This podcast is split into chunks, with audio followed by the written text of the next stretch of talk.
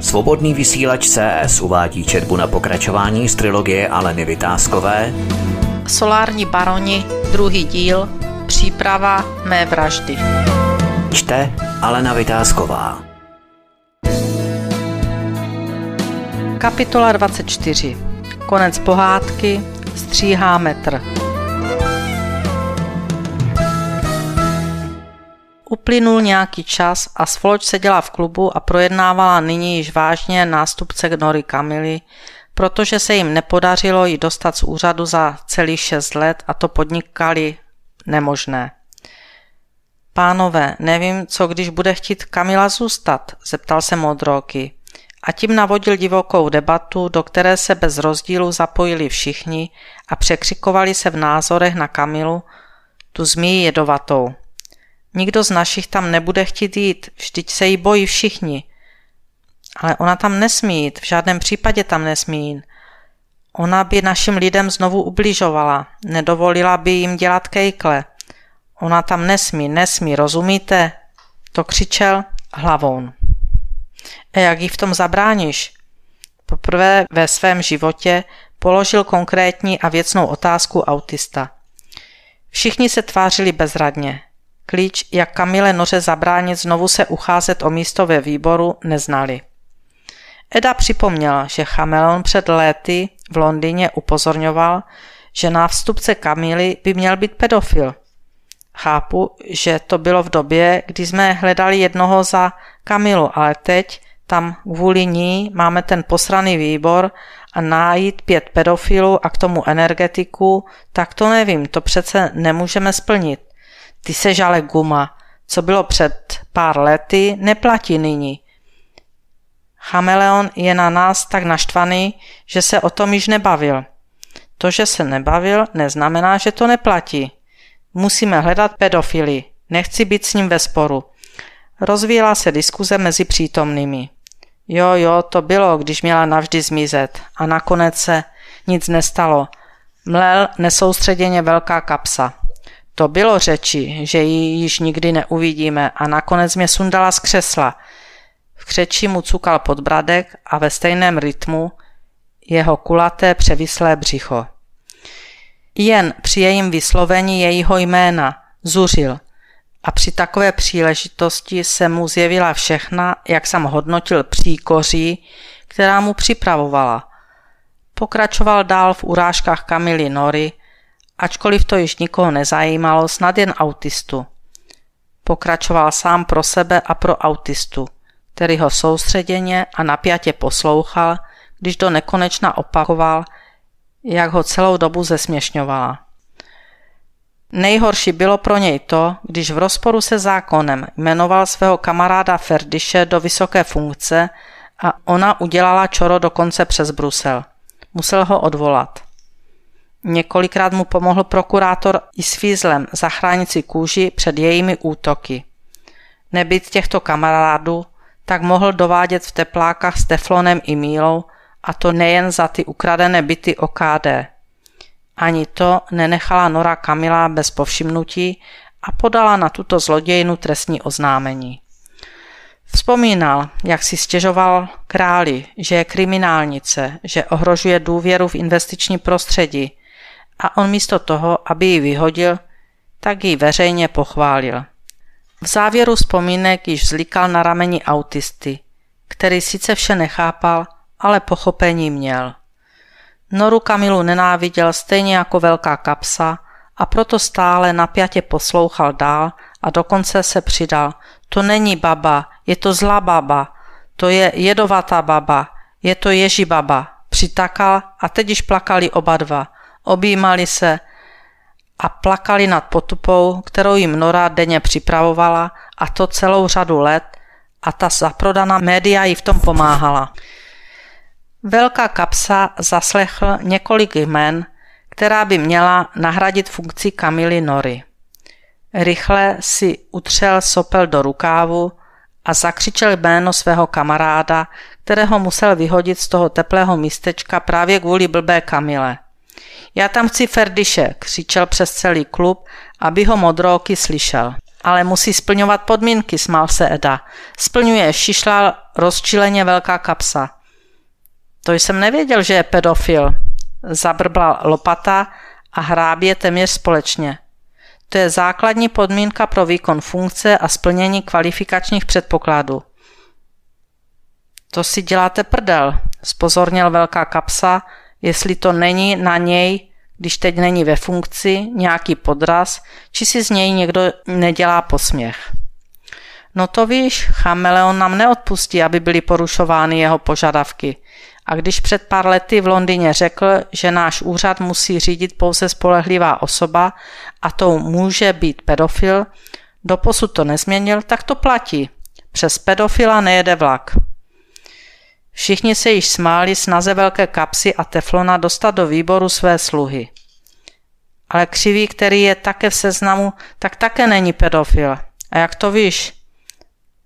Autista byl zaskočen, na tuto otázku neměl odpovědět a tak si klidně zanotoval okolo Frýdku cestička.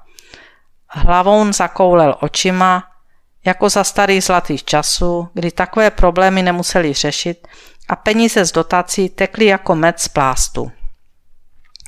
Dáme do podmínek, že to nesmí být ženská, zapištěl autista, který měl z Kamily strach jako čarodejnice z inkvizice. Hlavou se opět zakroutil jako housenka. Hodil hlavou na stranu a v obličeji zrudl. Koutkem úst pronesl. Odveďte toho debila, nebo mu dám pár facek. On asi neví, že diskriminace je větší průšvih než vražda.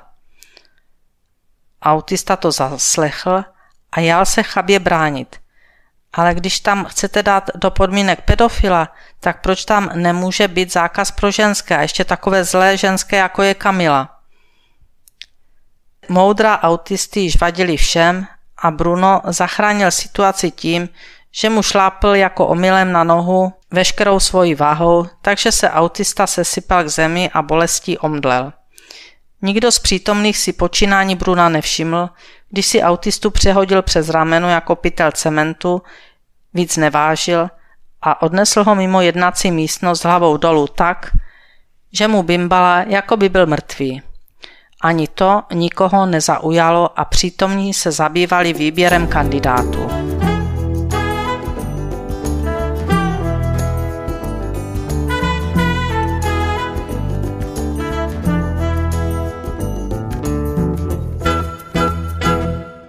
Když procházel s tímto nákladem dveřmi, hlava bezvládně visící praštila plnou silou o ocelové zárubně, jako rozhoupaná koule venkovních kuželek. Jen to žuchlo. Bruno se lekl, že mu poteče krev a bude muset uklízet. Ale nic, ani kapka nebyla na světlém koberci vidět. Bruno se uklidnil, hodil autistu na zem ve vedlejší místnosti jak pytel brambor a nechal ho svému osudu. V duchu si říkal, že toho zmetka by škoda určitě nebyla. Vůbec mu nedělalo starosti zda je mrtvý nebo jen v bezvědomí. Cestou zpět si pobrukoval svoji oblíbenou písničku Denis. Nejraději měl refrén. Ten si notoval s takovou chutí, že zapomněl a bylo ho slyšet již za dveřmi. Málo kdo to ví, kterák nebát se a krást a v Gabriu mít káru, no a holky prachy chlast a kde na to vzít, řekne jménem Denis – a již rozjářeně zpíval nahlas refrém Denis, kurva, kdo je Denis. Písničku měl rád i Teflon. Zaslechl prospěvujícího Bruna a v popěvku dodal Kamila, kurva, kdo je Kamila. Autista měl otřes mozku a poležel si pár týdnů v nemocnici. Na nic si nepamatoval, ale to bylo vždycky, když se řešilo něco důležitého, udělal nějakou prasárnu, prostě cokoliv, za co by mohl dnes následky. Byl to takový malý, podlý zbabělec. Nikomu z přítomných autista nechyběl, naopak. Parta dál projednávala nástupce a nemohla se shodnout. Potřebovali stůj co stůj uzavřít seznam tak, aby tam měli spolehlivé osoby, které budou pracovat podle jejich pokynů a dále pytlačit ve veřejných financích, odírat občany a vytvářet všechno jen nerovné podmínky. Nakonec jednání skončilo velkou hádkou. Zda osoby na seznamu jsou pedofilové. Vše ukončil Teflon s Edou tím, že se bude muset každý rozhodnout, zda splní podmínky pro výkon této funkce. Nakonec se shodli na pěti osobách. Aby v dotazníku nešvindlovali, tak jaká je jejich skutečná sexuální orientace, dostal za úkol zjistit Míla. Úkol se mu nelíbil, ale co naplat. Nora Kamila stříhala metr posledních 150 dnů a těšila se jako malé dítě na večerníčka, že končí. Těšila se, že okamžitě z Prahy odjede. Těšila se na soudy, těšila se, až budou všichni ti zločinci zveřejněni, zahájeny procesy s nimi a potrestání. Věděla, že její mise se blíží ke konci a poslední dny si užívala plnými doušky s vidinou, že konec je na dosah. Seděla doma s Atikem, šimrala ho po bříšku a probírala deníky Kamily, které našla v jejich věcech krátce po příjezdu do Prahy před pár lety, kdy byla nucena nahradit svoji nalezenou ztracenou polomrtvou sestru Kamilu. Zjistila, že si Kamila psala, ale také schovávala deníčky snad od pěti let. Chvíle mi se musela smát. Zjišťovala, že její sestra má stejný smysl pro humor jako ona. Smála se jednotlivým pasážím a přemýšlela o tom, že jednou zpracuje knihu. Knihy z jejich vzpomínek. Zanechá po Kamile památku. Ale to pouze tehdy, kdyby se Kamila z komatu neprobrala a skutečně zemřela. Četla a srovnávala deník s tím, co znala či zjistila při výkonu své mise. Setkala jsem se s lopatou, žádala ho, aby zanechal mé likvidace. Tvářil se, že nic neví a dávno v těchto strukturách nedělá. Bylo to tak směšné. Netušil, že mám k dispozici nahrávky, které mi poslal Matěj. Vždy jsem ho měla za gaunera, ale on nebyl ani gauner, byl to ubožák, který by možná raději byl gaunerem, ale ani na to neměl. Když mi poslal SMS, že na mě pošle své likvidátory, tak jsem se vůbec nevyděsila. Nechala jsem ji zapsat u notáře a založila k dalším dokumentům o řádění této party. Získala jsem další dokumenty o majitelích elektráren, které vlastní politici. Seznam je tristní. Nechutné je ale pak s nimi jednat a vědět, co všechno vlastní, kdo jim to obhospodařuje, jak elektrárny stavěly. Podařilo se mi získat seznam prokurátorů, policistů a soudců, kteří v této skupině pracují a likvidují osoby na zakázku. Seznam jsem předala do úschovy. Přes požadavek jsem jej nevydala. Našla jsem čisté vysoké policisty a prokurátory. Policista se obává, že jej zlikvidují. Bojí se jít do velkých kaus. Nakonec jsem ho přemluvila. Udělali jsme malou lest. Vyšla. Daří se odhalovat napojení řetězce v justici. Je to nebezpečné. Předala jsem informace Elegánovi a Europolu. Získala jsem podklady k úplatkům, jak probíhaly v době boomu fotovoltaik. Mám k dispozici informace o majitelích kont v zahraničí. Mám podklady, jak probíhalo a za kolik připojení k síti. Mám seznam soudců a prokurátorů, kteří mají fotovoltaiky získané za netransparentních podmínek. Jsou to. Hm. Tato část Noru moc nebavila a rychle přelétla jeden list za druhým. Nakonec tento snad již stokrát pročítaný deník odložila. Vrátila se k tomu prvnímu, úplně prvnímu a četla neohrabané hůlkové písmo. Milý Deničku, byla jsem v knihovně. Knihovník zase neměl Ferdu mravence. To je už po druhé. Nasral mě. Myslí, že neumím číst. Tvoje Kamilka.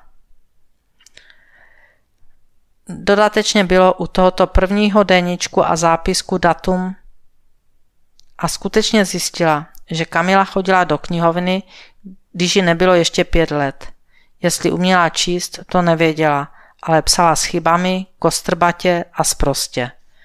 Nora si jen v duchu potvrdila, že i kdyby nebyly testy DNA, které vše potvrzovaly, tak by to určitě byla její sestra.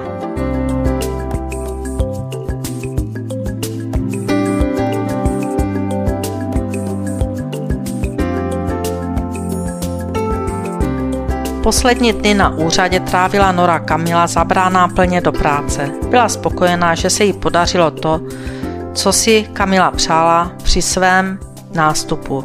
Vybudovat úřad se špičkovými odborníky, pracovníky oddanými své práci a sloužícími společnosti občanům. Měla radost, že její úředníci jsou elitou, milují svoji práci a vlast. Po celou dobu svého působení byla přísná a spravedlivá ke svým podřízeným. Vyžadovala stoprocentně odvedenou práci, co stoprocentně na 120%. Byla si vědomá svých nároků, ale neupustila od nich ani v nejsložitějším období. Největší šok, který zažila, byl závěr na úřadě. Zaměstnanci, na které byly kladeny vysoké nároky a kteří se spíš měli radovat, že zmizí, se loučili mnozí se slzami v očích. Který šéf to někdy zažil. Noru Kamilu z úřadu nevystrnadili. Zůstala po celé funkční období a nepřestala šlapat na paty červotočům státních financí do posledních dnů svého působení. Kamila se zapsala do mysli slušných lidí. Nepřipustila, aby se do úřadu natáhla svoloč, která se snažila jako nájezdníci úřad obsadit a zájmy národa poškodit. Nikdo neodhalil, že Kamilu v určité době nahradila její sestra Nora, jednovaječné dvojče. Kamila stále žije, tam někde v sanatoriu na přístroji, pokud se to dá nazvat životem. Nora se nevzdala pomsty za zničení života nejen sestry, ale všech slušných lidí, kteří se buď nevědomky nebo zcela vědomě postavili do cesty zlu, té nenažrané bestii a zaplatili za to daň největší.